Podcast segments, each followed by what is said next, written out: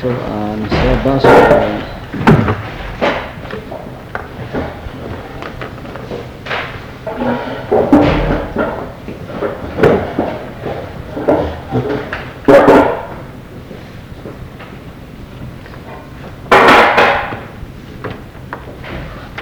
הנושא הבא ש... ש... האדמו"ר הזה כן עוסק בו, שעסוק בו, הוא הנושא של השמחה. כידוע, למעשה השמחה זה, לפחות במישור הפופולרי, תמיד כשמדברים על חסידים אז הם מציירים אותם רוקדים ושהפאות שלהם מתנדנדות ככה, ואולי גם קצת שותים, וזה בדרך כלל מה ש... מה? אז זה בדרך כלל מה שיש מה... מה שיודעים מהחסידות. והנושא של השמחה הוא, למעשה איננו כל כך פשוט, הוא עבודה גדולה ועניין עקרוני בחסידות. האמת היא שקשה לי קצת ללמד אותו, ללמד אותו משום שאני לא... לא מרגיש שאני נמצא בדרגה הזאת, אני אישית באופן כללי בדרך כלל לא כל כך שמח, אז קשה לו, הלוואי שהייתי זוכר, אבל טוב. השמחה היא לא כל כך פשוטה, כלומר יש, למעשה כשמדברים על השמחה, אז יש איזה נאמר נימוקים שאפשר לקרוא, להגדיר אותם כנימוקים פרגמטיים, כלומר עליך להיות שמח משום שכמו שכל אחד יודע, אם אדם רוצה לעשות משהו, אז הוא עושה אותו כשהוא שמח. אם אדם נכנס לאיזה מצב של עצבות, של דיכאון, אז הוא לא מצליח לעשות שום דבר. ולכן השיקול הפרקטי אומר שאם אדם אמנם רוצה לעשות את רצון השם, לקיים מצוות, בכלל לעשות איזה שהם דברים חיוביים, אז הוא צריך לשמור את עצמו במצב של שמחה, במצב של אופטימיות וכולי. אבל, אבל מעבר לזה, בסופו של חשבון, מה שהחסידות מלמדת, זה לא רק השיקול הפרקטי, הפרגמטי, אלא יש כאן בעצם תפיסה הרבה יותר עקרונית, שבסופו של חשבון, כמו שאמר רב אהרון הגדול מקרלין, עצבות היא איננה עבירה, אבל עצבות היא השורש של העבירות כולן. עצבס ist nicht kein Avere, aber עצבס ist איך זה ביידיש? זה שורש של דעה לאווירס.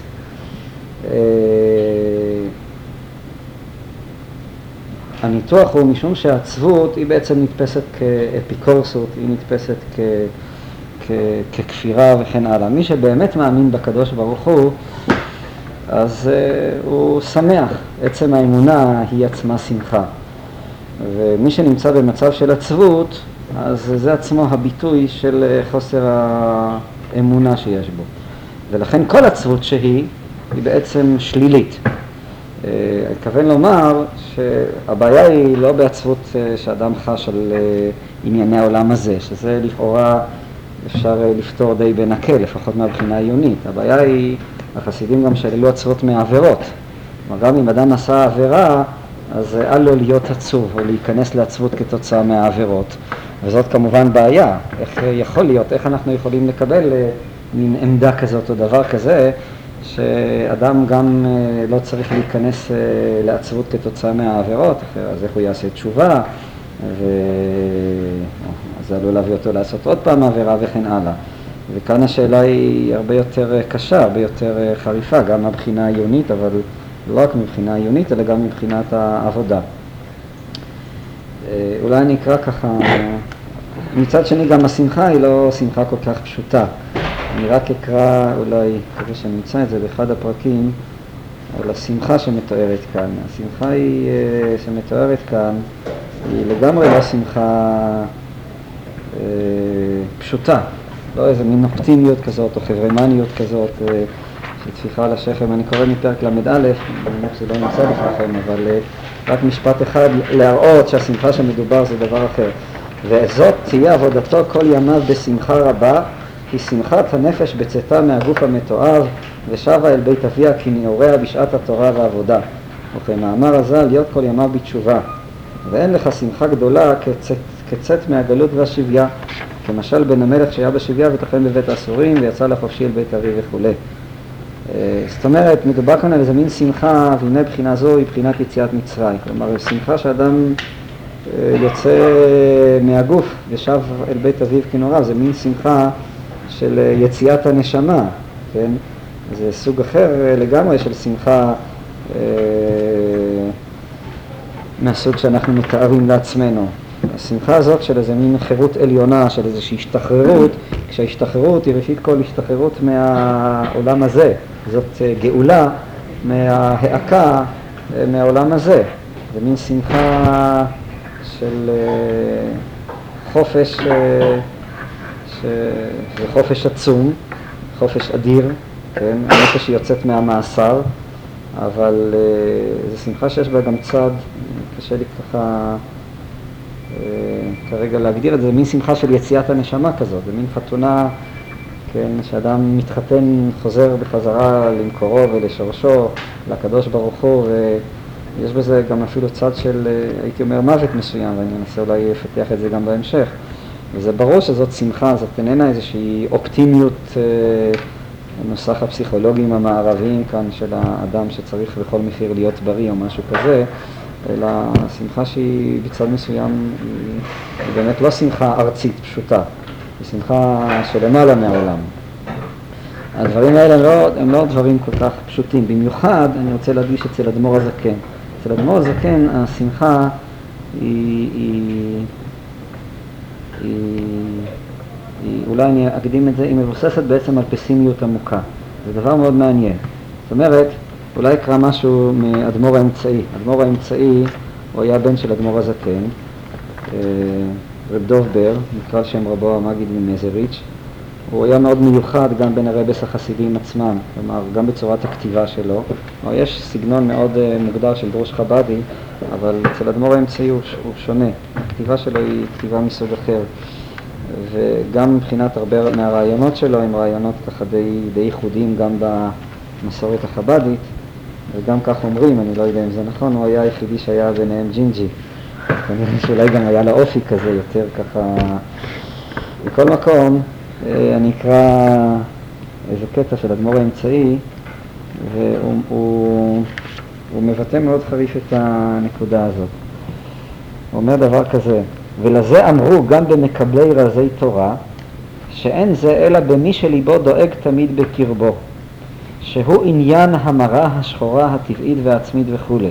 לא מדובר כאן על אדם שיש לו מרה שחורה טבעית עצמית. ורק אדם כזה הוא זה שיכול לקבל רזי תורה. ובלעדה, כלומר מי שאין לו מרה שחורה עצמית טבעית, אז לא יאיר אור רזי תורה בנפשו ולא יתקיים כלל וכלל. רק אדרבה, יבוא לידי חושך והוא רק הגסות והפריקת עול כידוע בניסיון גמור. כלומר, בלי איזה מראה שחורה טבעית עצמית, בלי איזה פסימיות עמוקה, אז בעצם האדם לא יכול אף פעם להגיע, אה, הפסימיות העמוקה היא מעניקה לו לאדם איזשהו כובד, הייתי אומר, שרזי התורה הם יכולים להעיר אצלו. אחרת רזי תורה זה הופך להיות איזה מין אה, משהו ככה מוחצן כזה, משהו אה, שהוא רק מביא אותו לידי גסות ופריקת עול. העומק, התהומיות הייתי אומר, כלומר רק מי שהייתי אולי ננסח את זה בלשון קצת אה, פיוטית מודרנית, רק מי שיש בליבו איזושהי, איזושהי תהום עמוקה, רק אדם כזה יכול להגיע גם לנסתר, גם לסוד. ודבר זה שמעתי בפירוש מפי האמור ז"ל, ששמע בזה הלשון מהרב המגיד ז"ל, כלומר הוא מביא כאן מסורת בשם אה, אה, אביו, אדמו"ר הזקן, בשם רבו המגיד ממזריץ', שלא יוכל אדם לבוא לקבלה אמיתית, רזי תורה וכולי, בלתי אם יש בו המרה שחורה הטבעית העצמית, שמושרשת בו מנעוריו דרכה. כלומר, מדובר כאן על אדם שזה גם uh, אצלו טבעי. דהיינו ליל נשבר האמיתי בטבע עד שמואס בחייו בתמידיות בכל שעה ושעה. כלומר, מדובר באדם כזה שהוא מואס בחייו. אה, אני לא יודע מה אתם מבינים במשפט הזה, זה לא איזה מין מעיסה מוסרית, אלא אדם שמרגיש uh, העקה מאוד uh, עמוקה.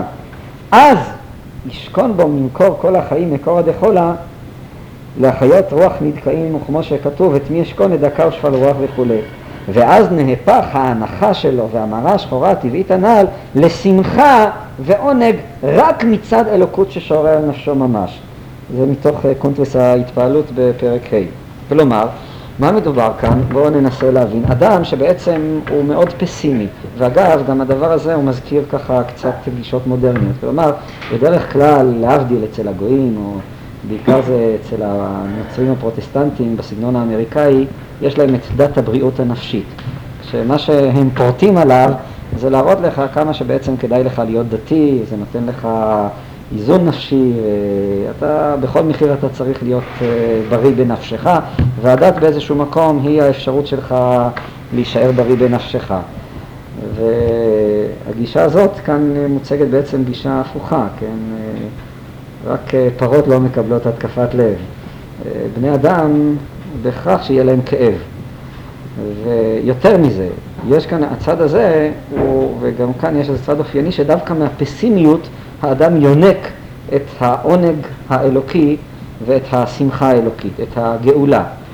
למה? מה, אני אעשה, שמעתי קצת להיכנס לזה, אלה דברים שבאמת קשה לדבר עליהם, אבל בצורה הפשוטה היא כזאת, אה, הכוונה היא כזאת, באמת בשביל להגיע לאיזושהי רמה עצמית, רמה של תענוג אלוקי שהוא לחלוטין עצמי, איזה, איזה אהבה בתענוגים, מה יפית ומה נעמת אהבה בתענוגים, אותה אהבה שהיא התענוג והאהבה שהם הדרגה הגבוהה ביותר, שכפי שראינו באחד הפעמים הקודמות לא כל אדם זוכה לזה, זה כבר, זה לא עניין של עבודה, אלא זה עניין של קבלת שכר, כפי שכותב אדמו"ר הזקן.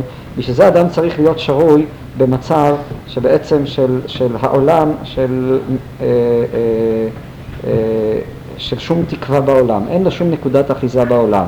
כלומר, כל זמן שאדם עדיין מצפה שירוויח משהו, שיקבל משהו, שיצא לו משהו, עדיין הוא אוחז באיזשהו מקום בעולם, עוד לא התייאש ממנו לגמרי, אז הוא לא יכול להגיע לאותה אה, נקודה שהיא עצמית לחלוטין, שהיא אה, לא תלויה בשום דבר, שהיא טהורה לגמרי.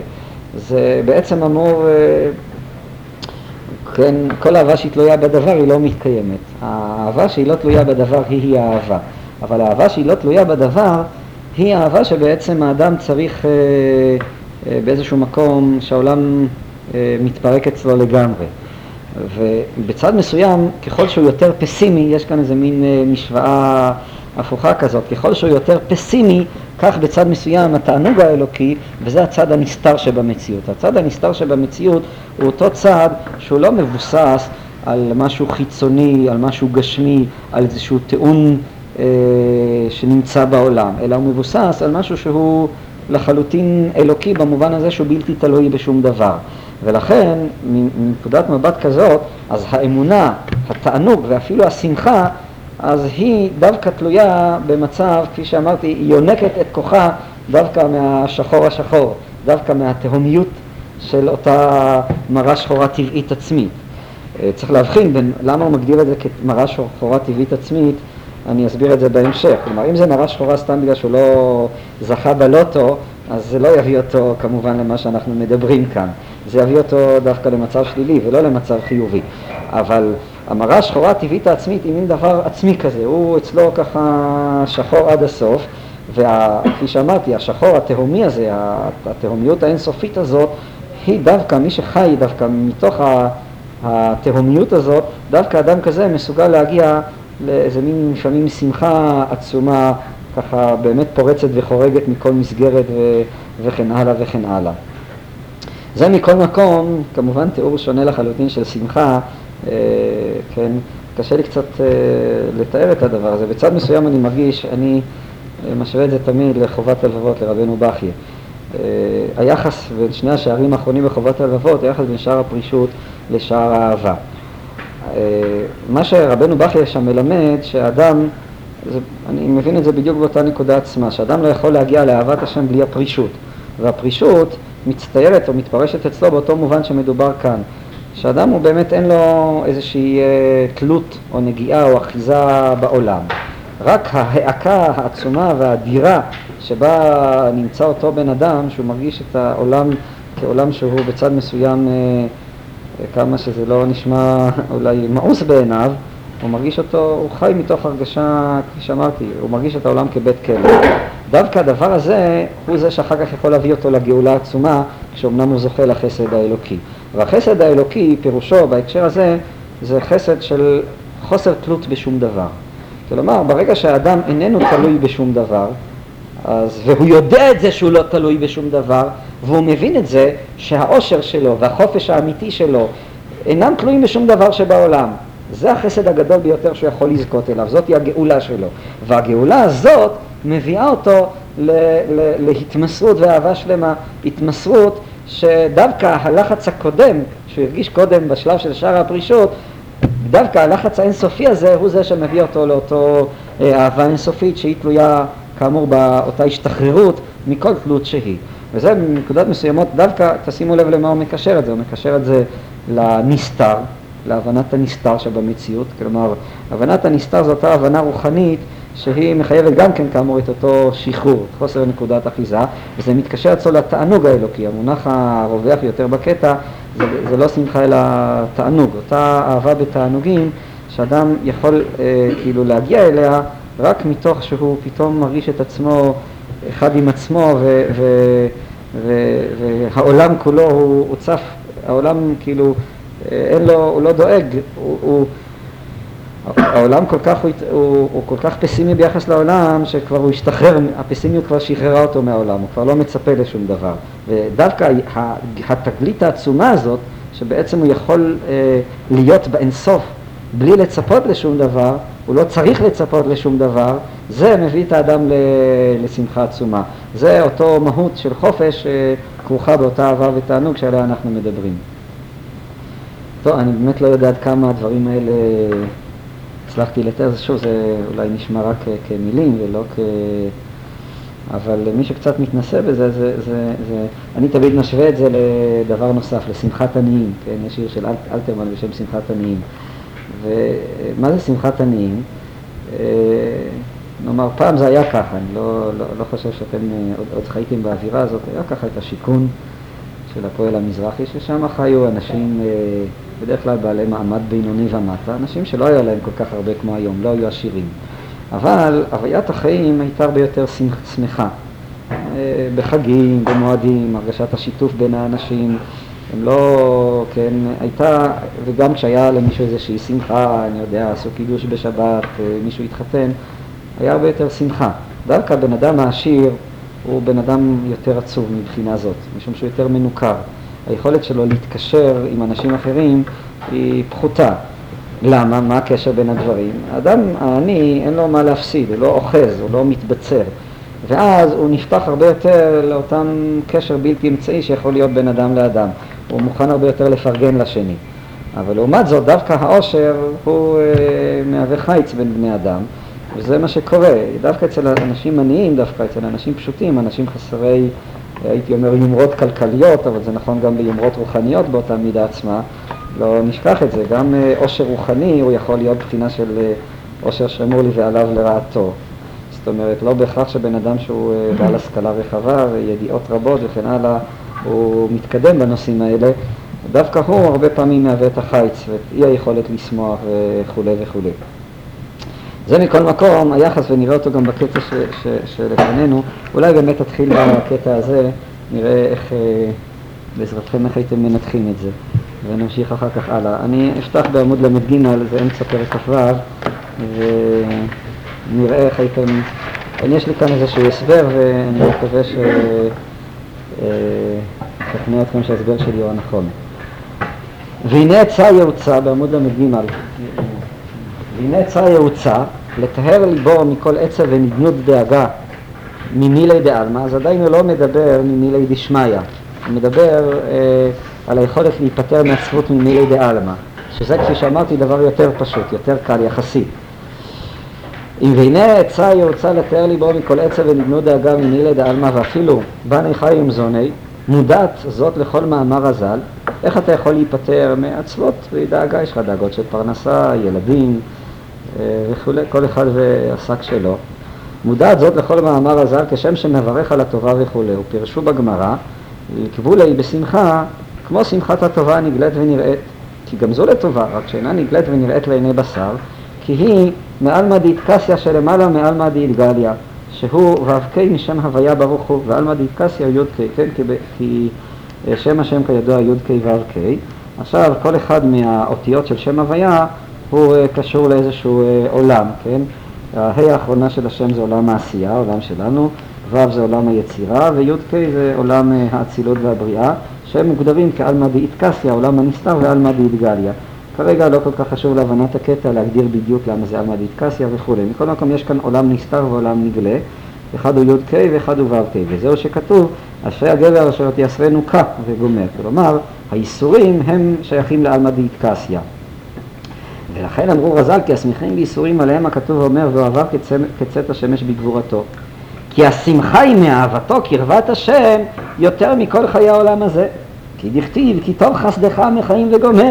כלומר אותו אדם, השמחה שיש לו בקרבת השם הרי זה פרדוקס, טוב חסדך מחיים. הרי לכאורה כל החסד כולו תפקידו לתת לבן אדם חיים, והנה אומרים טוב חסדך מחיים. למה טוב חסדך מחיים? משום שהחסד, דהיינו קרבת השם שנמצאת בחסד, היא הרבה יותר טובה מה... יכול להיות שהחסד שהקדוש ברוך הוא נותן לך זה אוכל, כן? אז מה יותר טוב? יותר טוב המחווה שבחסד, החסד שבחסד מעצם האוכל עצמו. וקרבת השם היא ביתר שאת ומעלה לאין קץ בעלמא דאיטקסיה. כי שם חביון עוזו ויושב בסתר עליון, העליון יושב בסתר, ועל כן זוכה לצאת השמש בגבורתו לעתיד לבוא, שהיא יציאת חמה מן הרתקה שהיא מכוסה בו בעולם הזה, ולעתיד תתגלה מכיסויה, דהיינו שאז יתגלה עלמא דאיטקסיה, ויזרח ויאיר בגילוי רב ועצום לכל החוסים בו בעולם הזה, ומסתופפים בצילות צל החוכמה, שהוא בחינת צל, ולא רע וטובה נראית ודי לחכימה.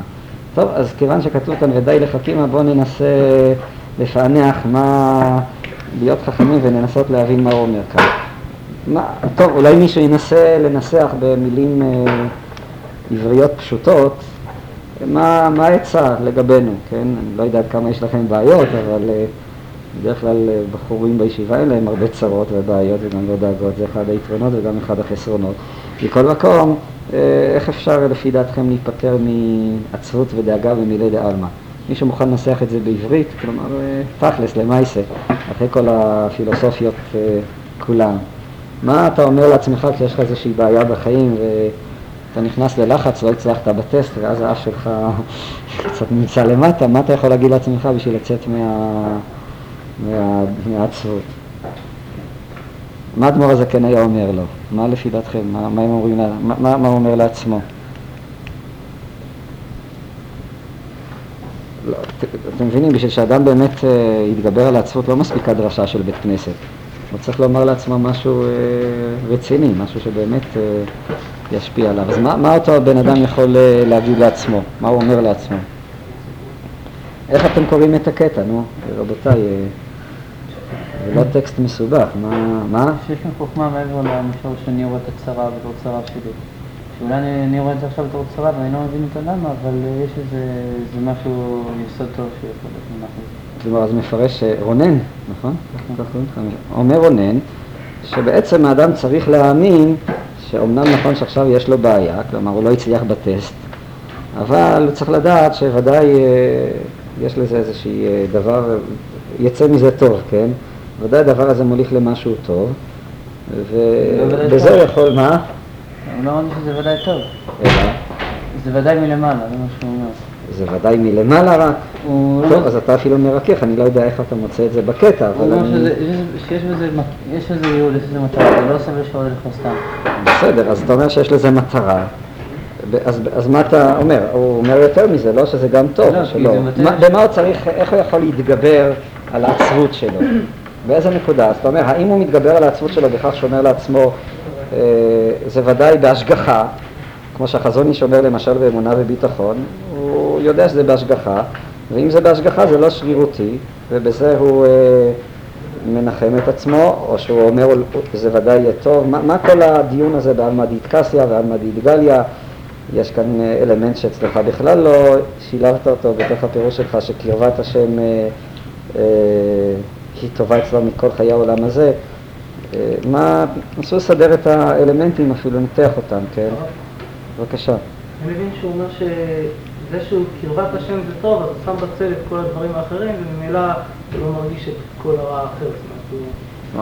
אתה מפרש שהוא אומר כאן שכיוון שקרבת השם היא הדבר, כמו שהרמב"ם אומר ביחס לאיוב למשל, הרמב"ם אומר שאיוב, אה, אם אמנם היה דבק בקדוש ברוך הוא, אז uh, על אף כל האיסורים שבאים עליו לא היה מרגיש את האיסורים, שהרי בסופו של חשבון הדבר שהוא באמת חשוב הוא קרבת השם, וקרבת השם הזאת היא בלתי תלויה uh, במצב החיצוני שלו. כלומר, גם במצב החיצוני הקשה ביותר, כמו זה של איוב, אדם שהטוב שלו זה קרבת השם, אז המאורעות החיצוניים לא יכולים אף פעם uh, uh, לפגוע בנקודה שהיא הנקודה החשובה שהיא קרבת השם.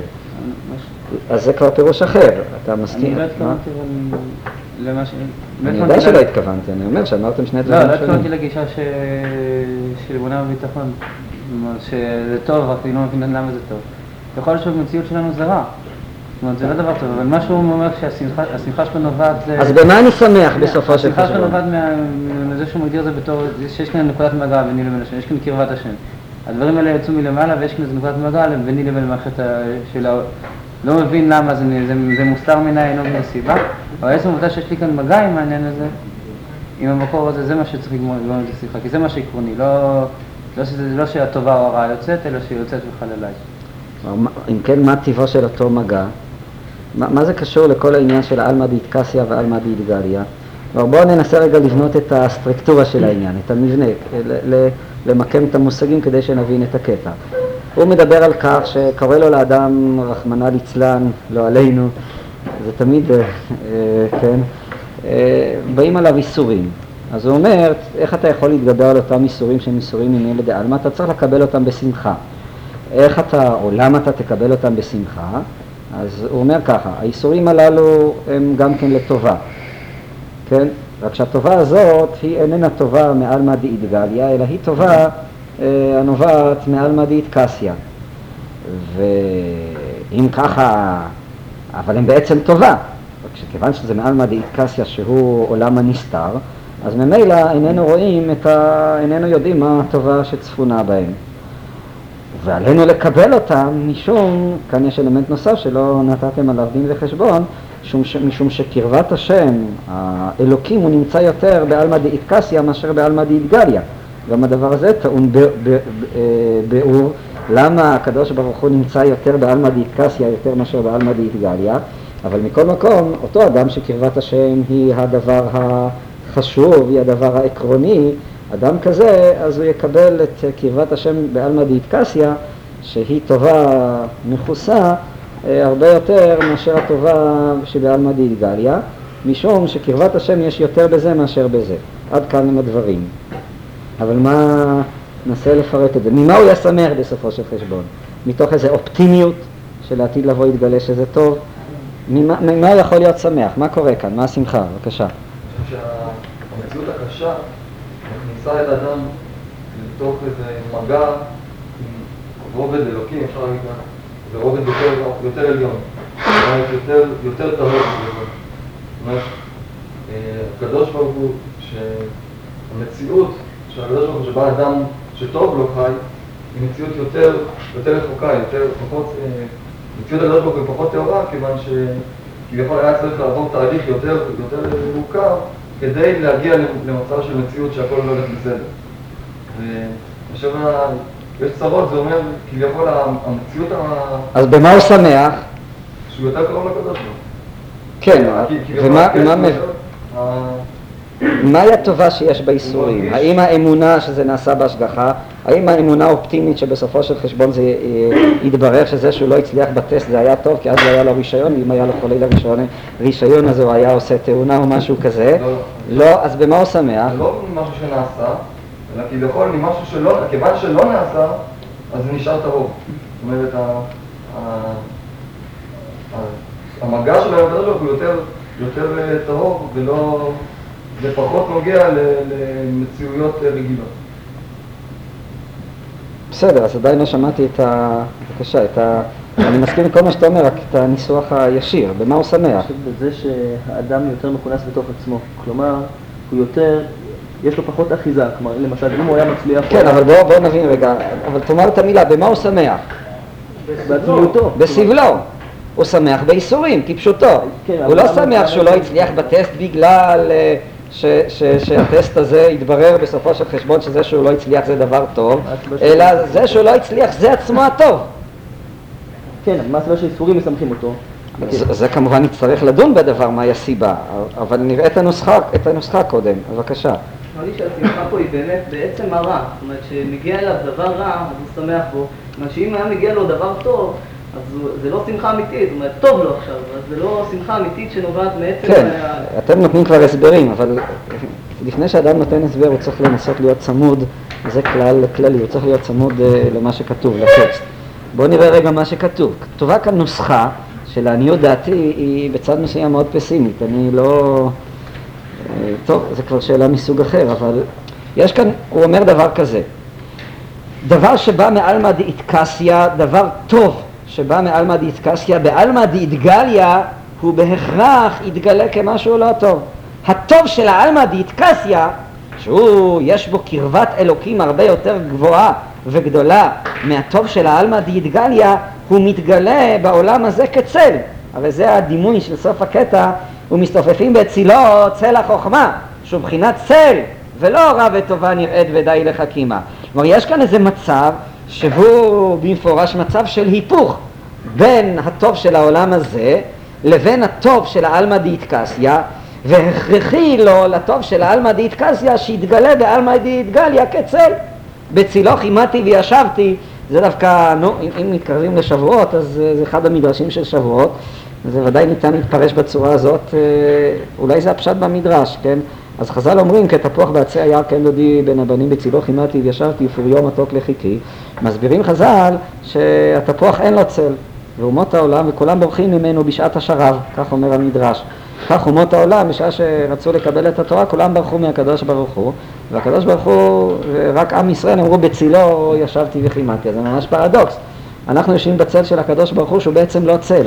זאת אומרת, בצד מסוים, אני מרגיש בתוך המדרש של חז"ל, ואני חושב שאני לא, לא טועה בזה, זאת אומרת, זה לא פירוש דרשני, אלא זה נראה לי, אני מרגיש את זה כפשט, שזה גם כן מבוסס על זה. הקדוש ברוך הוא בעולם הזה, מה, מה עומד כאן ברקע של חז"ל? ודאי הם רואים את המצב העגום של עם ישראל אה, בגלות, את המצב המעורער, איך כל אומות העולם אה, יושבים ואוכלים ושותים ושמחים, כמו שכתוב במדרש, במדרש אחר, וישראל הם אה, דבויים וסחופים וכן הלאה. תרצו תעבירו את זה למישור האישי של הבן אדם. כל החבר'ה כבר עשו אה, דוקטורט ו... וכבר אה, מצליחנים ופתחו אה, וכן הלאה, ורק הישיבי בוחר עדיין יושב ולומד ואף אחד לא שם עליו וכן הלאה וכן הלאה. זה מין צל שאין לו צל. זאת אומרת, זה לא נותן לך שום צל, ובכל זאת בצילו חימדתי וישבתי. זאת אומרת, יש כאן איזשהו מצב שמין היפוך בין הטוב של העלמא דאיטקסיה, של עולם הנסתר, שבו מתגלית קרבת אלוקים מרמה הרבה יותר גבוהה, לבין הטוב של העלמא דאיטגליה. ולא רק ש... אה, אה, ש... ש... והם מתגלים בצורה הפוכה. ואז השמחה שאותו בן אדם שמח היא השמחה בייסורים עצמם. הטוב שהאדמו"ר הזקן מדבר עליו זה לא שהייסורים יביאו אותך לעתיד לבוא לטוב, אלא הייסורים עצמם הם למעשה הטוב של העלמא דאיטקסיה. ובעלמא דאיטגליה הכרח להם שיתגלו באופן הזה של, ה... של הייסורים. לעתיד לבוא, יתגלה לעתיד לבוא שהייסורים הללו עצמם הם הטוב האמיתי, הטוב הצרוף. אבל בעולם הזה זה מין מצב מהופך. הכרח בעולם הזה שבעצם הצדיקים בצד מסוים אה, לא יהיה להם טוב. אני לא... אה, זה, זה דבר שהוא הכרחי וזה האופן שבו בן אדם אה, צריך להיות שמח בצרות שיש לו. כמובן שהפירוש של הדבר הזה, או מה שעומד אחרי הדברים הללו, זאת אותן תחושות שאתם אה, דיברתי עליהן, עליהן קודם, של אה, ייסורים של אהבה, סוגיה בגמרא בברכות, כן? שייסורים של אהבה, פירושו של דבר שהאהבה היא מתגלית דווקא בייסורים, זה גם כן מין פרדוקס מאין כמוהו, את אשר יאהב השם יוכיח, אומרת שם הגמרא, כן? דווקא את מי שאוהב הקדוש ברוך הוא, שולח לו ייסורים. אבל כמובן, הפירוש היא כפי שאתם אומרים, הייסורים הם מעמידים את האדם, אה, הם בעצם מבחינות מסוימות הצ'אנס היחידי שיש לו, משום שהם מעמידים את האדם במצב טהור. כל זמן שאדם טוב לו, אז טוב לו, אז אה, וישמן ישורון ויבעט. אז ממילא הטוב של העולם הזה הוא מנוגד לפי ההגדרות הללו, אני אומר, אני עכשיו לומד את מה שאני מבין באדמו"ר הזקן, מה, מה אנחנו עושים עם זה, מה אנחנו חושבים על זה, זה כבר שאלה, ויש צד כזה הכרחי בחיים, זאת אומרת, זה לא... הטוב של העולם הזה הוא בעצם חוסר קרבת אלוקים, והצ... ואין בידינו, איך כתוב שם, לא משלוות אה, הרשעים ולא מייסורי הצדיקים. זה גם כן מאמר, מאמר חזק. זאת אומרת, אנחנו לא בדרגה גבוהה, אנחנו באמצע, אין לנו לא את השלווה של הרשעים וגם לא את הייסורים של הצדיקים. אבל זה גם כן מבטא את אותה נקודה, אה, נקודה עצמה, ובזה אדם צריך להיות שמח. כלומר, אם אה, הוא חוטף איזושהי מכה חלילה, אז הוא צריך להיות, אה, להרגיש, יש כאן נקודה מאוד, מאוד עמוקה, אני לא מרגיש שאני יכול אה, להגדיר אותה, הוא צריך, הוא, הוא מרגיש שבתוך המכה, בתוך האיסורים הללו, בזה הוא יכול למצוא את החסד האלוקי, קרבת השם בצורה הכי חריפה, בצורה הכי עמוקה. בצד מסוים זה כמובן מחייב אה, איזשהו ויתור, ויתור על העולם הזה. בלי הוויתור הזה, אז כמובן כל מה שהאיסורים הם רק יגרמו לו בדיוק ההפך, הם יגרמו לו דיכאון, הם יגרמו לו אה, ריחוק מהקדוש ברוך הוא, וזה גם כן מפורש שם בגמרא. הגמרא שם אומרת שמתי האיסורים הם איסורים של אהבה, רק כשאדם מקבל אותם באהבה. זאת אומרת, לא מדובר כאן במשהו שהוא אובייקטיבי לחלוטין, קרא לו לאדם איסורים ובהכרח איסורים של אהבה, אלא הדבר הזה תלוי גם בשאלה איך אתה מקבל את זה.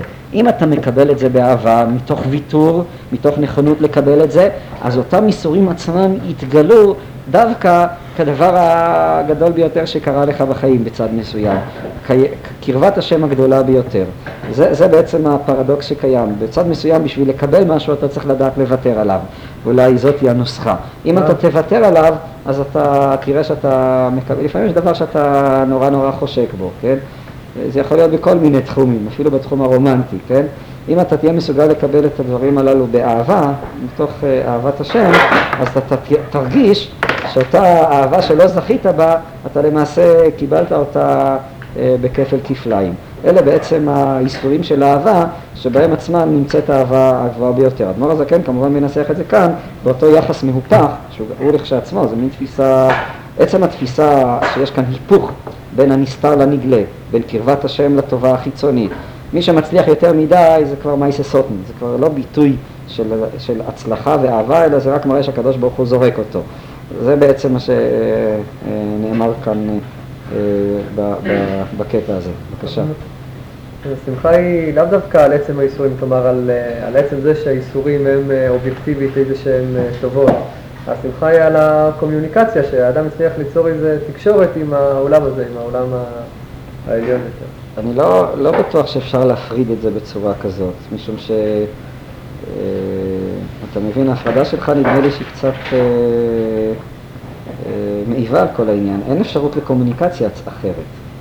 זאת אומרת, זה, זה, זה מיני ובי, זה, זה האופן של האהבה, היא לא יכולה להיות אחרת. כלומר, זה לא רק שהאיסורים הם אמצעי לדבקות, אלא האיסורים הם, אה, הם הדבקות עצמה בצד מסוים, הם הטוהר שבו, שהיא הדבקות עצמה. במובן הזה לא הייתי כל כך אה, מטיל חיץ. לא הייתי רואה באיסורים אמצעי או הזדמנות או צ'אנס, אפשר להציג את זה גם ככה, אלא איסורים זה הדבר עצמו בצד מסוים. ההפרדה שאתה עושה, היא, אני לא מרגיש אותה. זאת אומרת, אני מבין את הפרדוקס שבעניין, ואדם ודאי ש, שלא לא שואף לאיסורים ולא יתפלל ולא יבקש איסורים, כן? כמו שנאמר שם בגמרא, אותם המוראים שמדברים בהתחלה על חביבים איסורים של אהבה, הם אחר כך בהמשך הגמרא אומרים לא, לא הם ולא שכרם, אבל מצד שני, אה, זה האופן שבו אדם יכול להתגבר על הבעיות שיש לו. ההתגברות על הבעיות שיש לו היא התנועה הזאת של הוויתור, ואדם מגלה, כמו שאמרתי קודם, שבנקודה הזאת של הוויתור זה אפילו קיים בדברים פשוטים של אוכל. יש לך חשק נורא לאכול משהו, וגם, אה, אני אגיע, נאמר, גם החבר שלך רוצה את זה, ואתה מוותר על זה, אז אחר כך תרגיש אני אומר את זה באופן מאוד נאיבי, אבל אני מתכוון לזה, אחר כך תרגיש במה שאתה אוכל את הטעם של מה שוויתרת עליו, אבל פי כמה וכמה. לפחות הניסיון שלי אה, הראה לי את הדבר הזה, ואני לא אומר את זה כמיסטיקה, אני אומר את זה כאיזה משהו אה, מאוד אה, ממשי ואמיתי. לא, זה לא יכול להיווצר פה איזה מעגל כזה שאין לו סוף, כי אם ככה בעצם האיסורים מפסיקים להיות איסורים. זה נכון, אבל uh, עד שאנחנו נסתחרר במעגל הזה עוד ארוכה הדרך, כלומר בינתיים זה ייסורים, המאמץ שלנו היא, uh, הוא בכיוון ההפוך, אתה מבין? אין הכי נמי, באמת השלב הבא, שזה מפסיק להיות באמת ייסורים, כלומר מה שהרמב"ם אומר, איוב לא היה סבל, כפשוטו. יש כאן נקודה נוספת, שאני, גם, היא בעקבות הרמב"ם, ואני חושב שהיא נמצאת גם אצל אדמו"ר הזקן, אדם שעשה את התנועה הזאת, הוא הגיע, אז גם לא יהיו לו ייסורים בסופו של חשבון. כלומר, אדם כזה, אז הוא מסוגל לחיות גם את העולם הזה אה, מהפרספקטיבה של עולם הנסתר. ואז באמת, כמו שהרמב"ם אומר, הרמב"ם לא מציין ככה, זה מאוד מעניין הרמב"ם. אני לא יודע כמה עסקתם במורה נבוכים. השלב הראשון שהוא אומר, אם איוב היה באמת מסוגל לעשות את התנועה הזאת של הוויתור, קרבת השם הייתה בעיניו הדבר החשובה, החשוב, אז באמת הוא לא היה מתייסר. כמובן כאן מדובר בשלב הזה על משהו סובייקטיבי, לא שהשכין שלו היה מתרפא, אלא הוא לא היה מרגיש כאב פשוט, כפשוטו, וגם כאן, אבל ממשיך הרמב"ם בשלב הבא, ואם אמנם הוא היה עושה את הדבר הזה, אז באמת גם שכין לא היה לו. כלומר, באמת הוא היה, הייתה עליו השגחה גם מבחינת העולם הזה, משום שהעולם הזה לגביו היה כבר אה, משתנה. אבל כדי לעבור, להגיע לשלב ג', אז צריך לעבור את שלב ב', דהיינו צריך לעשות את אותה תנועה שבאמת, אה, של, של ויתור, של כיבוש, של קרבת השם לי טוב. זה אחד מהפירושים גם לרבי עקיבא, בשעת מיתתו, שאמר שמע ישראל, שהתלמיד שלו זה האיסורי תופי, אבל הוא הגיע למצב של דבקות כזאת. כן, בירושלמי כתוב יותר מזה, כתוב בירושלמי שהוא היה גחיך, כלומר שהוא היה שמח. ב... ב... לא. כן, טוב, זה, זה, זה דבר אה, ברור גם מהבחינה הפסיכולוגית, בבקשה. האיסורים עצמם הם, אה, כלומר, אה, התועלת שלהם זה שזה לוחץ את האדם אל הכיוון הזה שהוא צריך לוותר באמת על העולם הזה ולא, ולא הוא מוכן לקבל איסורים, או שהנקודה היא שהאיסורים עצמם הם האפשרות אה, של גילוי אלוקי גבוה יותר מעל מהדיסקציה. אני חושב לפחות, אם, אם הפירוש שלי נכון, ואני חושב שהפירוש השני הוא הנכון, כלומר אין, אין צ'אנס אחר. זאת אומרת, אדם, אין צ'אנס אחר לאדם בעולם הזה. כמו שהוא אומר כאן, בצילו חימדתי וישבתי, אז מה זה צילו? בעולם הזה הקדוש ברוך הוא מתגלה כצל. מצד מסוים זה ממש אה, דבר אה, מאוד פסימי לטעון טענה כזאת. אה, בניגוד לתפיסה הגויית שהצגתי מקודם, שהדת כבריאות נפשית, יש כאן בדיוק אה, תפיסה הפוכה בצד מסוים. אין סיבה שהאדם, אה, העניין הזה של הוויתור הוא לא דבר הכרחי, הפוך. עדיף שהוא ירגיש את האיסורים כדי שהוא יבין שזה באמת... אז אה, אתה כבר מחזיר אותנו לאותו פרדוקס ש... ש... שהוא אמר מקודם, אבל ברור שלא זאת, האדם הוא אדם, וכאדם הוא מתייסר, הוא לא רוצה את האיסורים. ואני לא חושב שיש כאן הטפה לזה שאדם יחפש לו, זה כבר מזוכיזם, וודאי שזה לא דבר אה, נכון. אין כאן הטפה לכך שאדם יחפש לו איסורים, כן? אה, להפך, בצד מסוים, טוב, זה כבר חורג. אני לא חושב שאדם, הזה שמדובר עליו אדם, יש גם דמות אחרת, כן? שכמו שחז"ל אומרים בגמרא, שמי שיבוא אליו 40 יום, אה, 40 יום כתוב שם, או 30 יום בלי איסורים, אז הוא צריך לדאוג. אה, זוכרים, מכירים את הגמרא הזאת, מסכת ערכים. מה? מה, מה אתה אומר? נדמה לי 30 יום. אז אה, שצריך לדאוג. זאת אומרת, זה מצב אחר, שאדם בעצם ההצלחה שלו, הוא כבר אה, לא מרגיש טוב. יש בני אדם שלא יכול להיות להם טוב. אם נהיה להם טוב, אז נהיה להם רע. איך זה יכול להיות שיהיה להם טוב? אני לא חושב ש... שזה זה הדמות, זה, זה טיפוס אה, לא בריא באמת. האדם הזה שהוא שמח בייסורים, אם יהיה לו טוב הוא יודע לקדוש ברוך הוא. אה, אתה מבין, הוא לא יאמר לקדוש ברוך הוא, ריבונו של אלה, מה אתה שולח לי טוב, אני דווקא רוצה את הרע. זה ודאי שלא זאת הכוונה. בצד מסוים החופש האמיתי, הגדול יותר, זה גם חופש לשמוח במה שיש בעולם. אה, לא כמו אותו בחור ישיבה מנוברדוק, מספרים ש... כן? שגם אחרי שהוא כבר נהיה אפיקורס, אבל ליהנות מהעולם הזה הוא לא יכול היה. אז זה אומר שגם מלכתחילה זה שהוא נהנה, לא יכול היה ליהנות מהעולם הזה, זה לא בגלל שהוא אהב את הקדוש ברוך הוא, פשוט שנא את העולם, זה הכל. אז אין, אין לזה שום קשר לה, לאהבת השם. אדם שהוא באמת אוהב את הקדוש ברוך הוא, גם יכול להיות שמח, ואם טוב לו הוא שמח. יחד עם זה, אם חלילה יש עליו איסורים, ואין אדם שאין לו איסורים, כל אחד יש לו את האיסורים שלו כידוע, אז, אה, אז האדם הזה עדיין לא מאבד את השמחה שלו. בצד מסוים יש כאן באמת איזו נקודה של שמחה באמת אה, מאוד גבוהה, מאוד, אה, איזה מין שמחה חורגת כזאת, שמחה שלה בייסורים עצמם. כשמגיעים למצב השמחה הזה, אז עם כל התהום, המערה השחורה הזה, פתאום זה נמצא, כלומר יש שלב של חיים שהוא, יש לו את ההום הזה, ופתאום הוא מגיע למצב הזה, ואז הכל בשמחה. טוב, אז אני אומר, בעולם הבא, בעזרת השם, אז זה יהיה עולם שהוא שמח לגמרי. בעולם הזה, אז אין מצב של שמחה מושלמת, אין מצב שבו חלק מהיהודי זה שאדם יש לו איזה כאב בחיים, זה חלק מהיידישקייט, כן? היהודי הוא, יש בו תמיד משהו כואב, זה מרכיב באישיות שלו, בהכרח. מי שאין לו את המשהו הזה, אז יש לו חסרון ב... בנפש היהודית שלו. אין מצב כזה שבעולם הזה אתה יכול להיות, אה, אז ימלא שחוק פינו כתוב, אבל אסור לאדם למלא פי שחוק בעולם הזה, אז אין הכוונה שאסור לצחוק. הכוונה שאסור למלא שחוק פינו, כשהוא צוחק ככה, הוא עם כל הפנים וכל, ה- לגמרי בתוך הצחוק, זה דבר שאי אפשר בעולם הזה, ככה אני מתפשט בגמרא. זאת אומרת, יש תמיד איזה צד, אה, צד כזה בחיים, צד, מה? יש שניהם ביחד. יש פסקה נפלאה של הרב מצא ברוח התשובה, שהצער הוא חומר גלם ומשורה יבוא לי.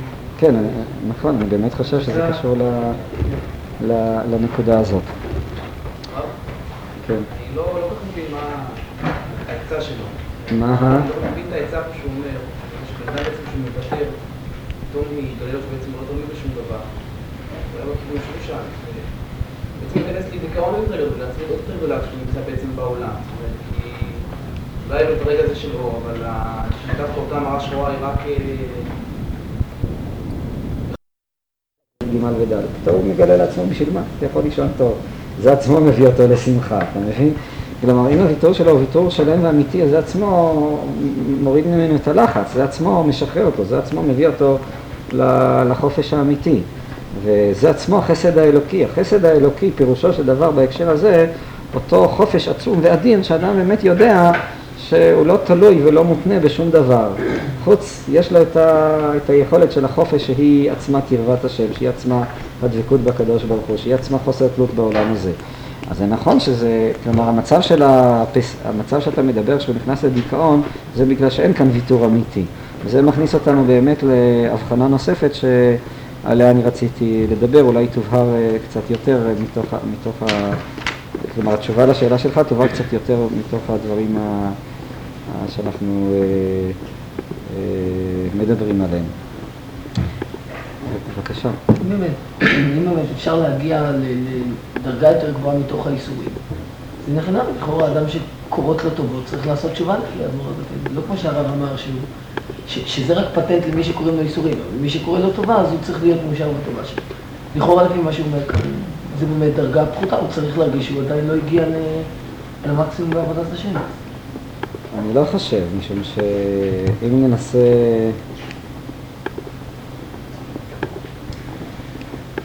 אני אני- אני- אענה את זה בנקודה קצת יותר עמוקה. בצד מסוים שאדם ייהנה, אה, בואו ננסח את זה בצורה חריפה, אולי כמה... אה, תכניס כאן כמה מוסרניקים, אבל אה, בצד מסוים זו דרגה יותר גבוהה ליהנות מהעולם מאשר ליהנות מהאיסורים. כמה זה נשמע לכם מוזר. למה? משום שאחד אחד הליקויים שלפעמים נמצאים אצל בחורי ישיבה, בני תורה, אני לא יודע אם כאן בישיבה, זה שהם לא מסוגלים ליהנות מהעולם. אין להם סיפוק בשום דבר. הם לפעמים מגיעים למצב כזה שמשום דבר הם לא נהנים. אפילו מאוכל הם כבר הפסיקו ליהנות. אבל, ולא, ולא עוד, שהם רואים בזה דרגה רוחנית נעלה. ולא רק שהדבר הזה איננו דרגה רוחנית נעלה, אלא זה בדיוק ההפך, זה ביטוי של אה, אגו כפול ומכופל. למה? האדם הזה הוא כל כך, אה, הוא כל כך צריך להיות למעלה מכל הדברים, שגם ליהנות ממשהו, למה אני צריך ליהנות? מה פתאום שאני אהנה? הוא לא מסוגל להרגיש את ההרגשה הפשוטה, הבריאה, נתנו לך, תגיד תודה. ת, נתנו לך משהו, תשמח בזה. כן, מי ש... איך כתוב שם? כל מי שמכניס... אה, אה, יש איזה ירושלמי על אדם שאוכל משהו ולא... כל מי שעובר חשוב, לא. לא, לא על זה. יש שם מישהו שדווקא אוכל ולא... יש שני מאמרים סותרים. טוב, לא, לא משנה, אני כרגע לא זוכר. זאת אומרת, עצם היכולת שלי לשמוח במשהו, עצם... מה? מה? אם היה יכול. אה, כן, כן, זהו. אז אתה זוכר את הציטוט המדויק, מה? אתה לא מסכים בפירוש שלי בתניא, מה? אני ראיתי כל הזמן שאתה מחפש את הפרחה. אה, זה לא רחוק ממה שאתה חושב. יש איזו נקודה של התחזקות, כלומר, אני קצת אה, סוטה מהשאלה שלך, פשוט בגלל שהרגשתי כל הזמן מה שמטריד את יהודה, הוא עושה לי אמבוש מאחורה. הכוונה היא כזאת, שגם אם אדם, לגבינו הרי זו דרגה גבוהה, אבל בצורה פשוטה זה אומר שאם אתה מרגיש את עצמך ככה באיזה נפילה, מצב רוח ככה בדיפרסיה, תחזק את עצמך, תפוס את עצמך, אל תיתן לעצמך ליפול, תתחיל אה, ככה לעשות איזה מין תנועה של אף על פי כן, הנה אני מסוגל, לא ניפול, לשיר לעצמו איזה שיר, ככה, שאדם ככה מחזק את עצמו, הוא לא נותן לעצמו ליפול. עכשיו יכול להיות, אני דיברתי על דרגה גבוהה, יכול להיות שהשמחה הזאת היא איזה מין שמחה חיצונית כזאת, עדיין. אבל גם השמחה הזאת היא משהו אמיתי, במובן הזה שהיא מבטאת את ההתגברות שלי על עצמי. אני לא נותן לעצמי ליפול, אלא אני מחזיק מעמד, משמח את עצמי, רוקד, נותן לעצמי ככה איזה, איזה ככה משהו עם האצבע, מנגן לעצמי. ז, זאת גם כן נקודה אמיתית, במובן הזה שבכך אני מבטא את חוסר תלותי בנסיבות. אה, הנסיבות לכאורה היו צריכות להכניס אותי, אני נמצא עכשיו באיזו אכזבה עמוקה, לא. זה גם כן ביטוי, וזו אולי נקודה שהיא לא רחוקה, נדמה לי, מהרגשה שאתה רוצה לבטא. והיא הרגשה נכונה, אני לא שולל אותה. אני כמובן ניסיתי לתאר דרגה יותר גבוהה, אבל גם הדרגה הזאת היא, זאת אומרת, לגבינו זה בדרך כלל אומר הרבה יותר את הכיוון הזה, מאשר את הכיוון שאני דיברתי. להיות שמח בייסורים זה בעצם בצד מסוים יותר נקודה של תענוג מאשר של שמחה. זה מביא לו לאדם תענוג, אהבה בתענוגים, כפשוטו, כמו שתיארתי מקודם. זה ממש נותן לו איזו הרגשה של אה, אה, עונג מאוד עדין, של עינוגים, אה, ריגושים מאוד עדינים. זאת נקודה אחת. מה שיהודה מדבר, אם הבנתי נכון, אז הוא מדבר על איזה מין שמחה, שאולי אתה מלבה את השמחה שלך בעצמך, אבל אין לשלול אותה, משום שאפילו שהיא נראית איזה מלאכותית וחיצונית, אבל היא עצמה מבטאת איזה אומץ שלך אה, לעמוד נגד המציאות. עכשיו לגבי השאלה שאתה שאלת, אדם שהוא לא נהנה מהעולם, בדרך כלל הוא אדם אה, אגואיסט. למה הוא אגואיסט? משום שזה לא מספיק טוב לו, הוא צריך יותר טוב. הוא רוצה את הטוב המוחלט, האינסופי וכולי וכולי. סתם ליהנות מזה שהוא אוכל ארטיק, נגיד ככה, מה פתאום, אני בן אדם רציני, מכובד, יש לי זקן ארוך כבר, אני אהנה מארטיק, מה, מה פתאום? אבל זה לא ביטוי של יראת שמיים, זה ביטוי של אה, דימוי עצמי מנופח שיש לו לבן אדם הזה. ולכן מבחינה זאת זה לא נכון, זאת אומרת, הוויתור האמיתי שתקבל את הכל מהקדוש ברוך הוא. עושה לך טוב, תשמח, אם אתה לא שמח, מה אתה זורק לו בחזרה את הטוב בפנים? מה... זה גם כן ביטוי של אגואיזם. חלילה באים עליך איסורים, זה טוב עוד יותר גדול, זה נותן לך צ'אנס יותר גדול. אבל לבוא ולומר את הנוסחה שהיא מאוד רציונלית, אה, לא להיות שמח בכך שטוב לי משום שאני רוצה את הדבר הגדול יותר, מי אמר? הקדוש ברוך הוא רוצה לתת לך טוב קטן. אז הוא נתן לך את הפייס. היה רוצה את הטוב יותר גדול, היה גורם לך דווקא ייסורים. אבל למה שאתה לא תשמח בזה שהוא דווקא נתן לך את הטוב הקטן? זה בסופו של חשבון המיצוי של השיקול הזה.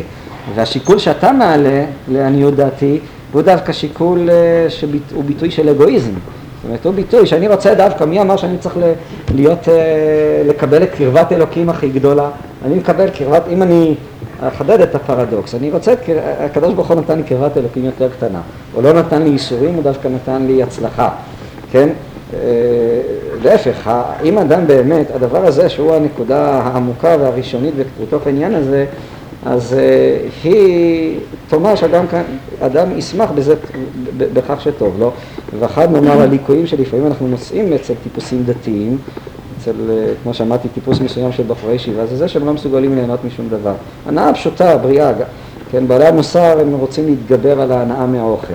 אבל כאן צריך להבחין בין סוגים שונים של הנאה. עצם השמחה בכך שהקדוש ברוך הוא נתן לך לאכול וההנאה מאוכל היא דבר, אה, לא רק שהיא לא ביטוי של יצריות, אלא היא דווקא ביטוי של קרבת השם. רב נחמן אמר שמי שלא נהנה מאכילתו בידוע שנתרחק ממנו יתברך. כך הוא כותב ספר המידות. כך, כך הוא כותב. זאת אומרת, זה חלק מה, מהעניין הזה. הדבר הזה שוב מביא אותנו להבחנה מאוד מפורסמת שגם כן נמצאת אצל כמה מהרבס וגם אדמו"ר הזקן מזכיר אותה כאן בתניא, הבחנה בין שני סוגים של עצבות. אדמו"ר הזקן מצד אחד מדבר על כך שאסור לו לאדם להיות עצוב ומצד שני הוא אומר שאדם צריך שיהיה לו לב נשבר ולא עוד אלא שהלב הנשבר הוא התנאי לבוא לשמחה, וזה גם כן קשור לאותו אה, יחס הפוך שדיברתי עליו קודם, בין אה, הפסימיות, כפי שכיניתי אותה, לבין השמחה. אולי נקרא כאן אה, כמה שורות. באותו פרק כ"ו, אבל עמוד לפני כן, עמוד 64, אחרי הנקודה. ומה שכתוב בכל עצב יהיה מותר, פירוש שיהיה איזה יתרון ומעלה מזה, הנה אדרבה. מלשון זה משמע שהעצב מצד עצמו אין בו מעלה, רק שיגיע ויבוא ממנו איזה יתרון. כלומר, היתרון, הרווח שיש באותו עצב, מהו? והיינו, השמחה האמיתית בהשם אלוקיו, הבא אחר העצב האמיתי לעיתים מזומנים על עוונותיו ומר נפשו ולב נשבר. זאת אומרת, ישנה עצבות, וכמובן הוא מבחין את זה בצורה יותר חדה, שהיא דווקא מביאה לשמחה. כלומר, והיתרון שיש בעצבות היא בכך שאם האדם באמת ליבו נשבר, על ידי זה כמו אדם שבכה. לא יודע, כן, מי התנסה בבכי. יש איזה סיפור על מישהו שכל מה שהוא רצה זה היה לבכות, ולא לא הצליח אף פעם לבכות. הבכי, הבכי החזק, העמוק, הוא מביא את האדם דווקא אחר כך לאיזה מין הרגשה של טיהור וניקיון ושמחה והתפייסות. זה כמו הילד הקטן שכל הזמן מושך ל, ל, לאבא. אבא, שברתי כוס. אז אבא אומר, טוב, שברת כוס. אבא, שברתי כוס. הוא מצפה סוף סוף ייתן לו איזה פרסק ויגמור את העניין, ואבא לא מוכן לעשות לו את החסד הזה. אז גם הכאב והבכי, הוא בעצם מביא את האדם למצב דווקא של שמחה. שעל ידי זה נשברה רוח הטומאה וסטרא אחרא וקפיצה של ברזל המופסקת בינו לאביו שבשמיים, כמו שכתוב בזוהר, על פסוק רוח נשבר, הלב נשבר וגומר. ואז אם הרוח הנשבר יקוים ברישא דקרא, תשמיעני ששון ושמחה וגומר, אשיבה לששון אישך ורוח נדיבה וגומר, וזהו טעם הפשוט לתיקון האריזה, תיקון לומר מזמור זה, כן, המזמור הזה בתהילים, אחר תיקון חצות קודם הלימוד, כדי ללמוד בשמחה אמיתית בהשם הבא אחר העצב שיש לשמחה זו. זאת אומרת, השמחה האמיתית היא באה דווקא אחרי הלב הנשבר והשמחה. כי יתרון האור הבא מן החושך, דווקא כמו שכתוב בזוהר, בפסוק וראיתי שיש יתרון לחוכמה מן השיחות, כי יתרון האור וכולי, אין שם ודל. ומקרא מלא דיבר הכתוב, וגם כן תחת השלוות את השם אלוקיך בשמחה וגומר, ונודע לכל פירוש הארי ז"ל על פסוק זה. הפירוש הוא נמצא בספר ראשית חוכמה שער אהבה, פרק אה, י' אם אני זוכר נכון, לא, לא אזכיר אותו כרגע. מכל מקום, אה, מה, מה טיבה של ההבחנה? ההבחנה בין לב נשבר לעצבות, הייתי, בעצם זה דבר פשוט, אבל הוא העיקרון של כל העניין. אני, נאמר עשיתי עוול לחבר שלו, לחבר שלי. אז בדרך כלל יש לי מוסר כליות. השאלה על מה אני מצטער. בדרך כלל כשאנחנו מצטערים, אנחנו מצטערים לא על החבר, משום שעל החבר בכלל אתה לא חושב. כלומר, אתה לא חושב, הנה נעשה לו כאן לבן אדם הזה עוול, ואיך הייתי יכול לעשות לו עוול וכולי וכולי, אלא אני חושב על עצמי. איך אני, עם דימוי אישי כמו שלי, שאני בן אדם מוסרי וכולי וכולי, איך יכולתי לעשות את הדבר הזה? זאת אומרת, ההבדל בין עצבות ללב נשבר, עצבות מבחינה זאת היא דבר שאין לו שום ערך דתי. כלומר, אין לו ולא כלום, מי שחושב שבכך שהוא יש לו עצבות, אז בזה הוא עושה איזה משהו חיובי מבחינת עבודת השם, מה שהחסידים מלמדים שעצבות זה של הסטרא אחרא, כולל גם עצבות על העבירות. משום שעצבות על העבירות, עצבות פירושה מתפרשת במישור הזה כאיזו הרגשה של דיכאון, של ייאוש, מצב של חוסר חיים, לא מצב של... ההבדל בין עצבות לבין לב נשבר הוא הבדל בין מצב של, הייתי אומר, של כבדות, שבו אתה, אין לך חשק לחיות, אתה מרגיש אה, חוסר טעם, אתה נכנס לדיכאון, לבין מצב של כאב.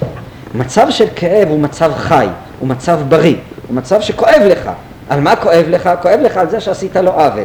המצב של הכאב הוא לא מצב חולני, שבן אדם שפתאום הדימוי והרצונות האישיים שיש לו פתאום נפגמו, אלא זה מצב, ש... מצב ערכי אמיתי. כשאדם עשה עבירה, השאלה מה הוא חושב, אם הוא באמת חושב על העוול והעצום והעיוות העצום ש... שהוא עשה כאן, או שהוא באיזשהו מקום, כמו שאמרתי, האגו שלו כאן אה, הוא רוצה כל מיני דברים, כולל רצון להיות אה, בסדר, ופתאום הוא רואה שהוא לא בסדר, וכתוצאה מזה הוא נכנס לדיכאון. התוצאות הן הפוכות לחלוטין. מצב של עצבות הוא מביא את האדם למצב של חוסר מעש, למצב של חוסר מרץ, למצב של חוסר חיים. ולכן העצבות, צריכים לדחות אותה לגמרי, כולל גם העצבות מהעבירות. בעוד שמצב של כאב, אמנם לא צריך להיות מצב אה, תמידי, אבל הוא דווקא מביא את האדם לחיוניות, הוא מטהר את האדם, הוא מביא את האדם, הביטוי של עצבות, של צער במובן החיובי, זאת השמחה שבאה בעקבותיה. דהיינו דווקא הלב הנשבר הוא זה שאחר כך מביא להרבה יותר אהבה, אם זה בינו לבין חברו, להרבה יותר שמחה וכולי וכולי.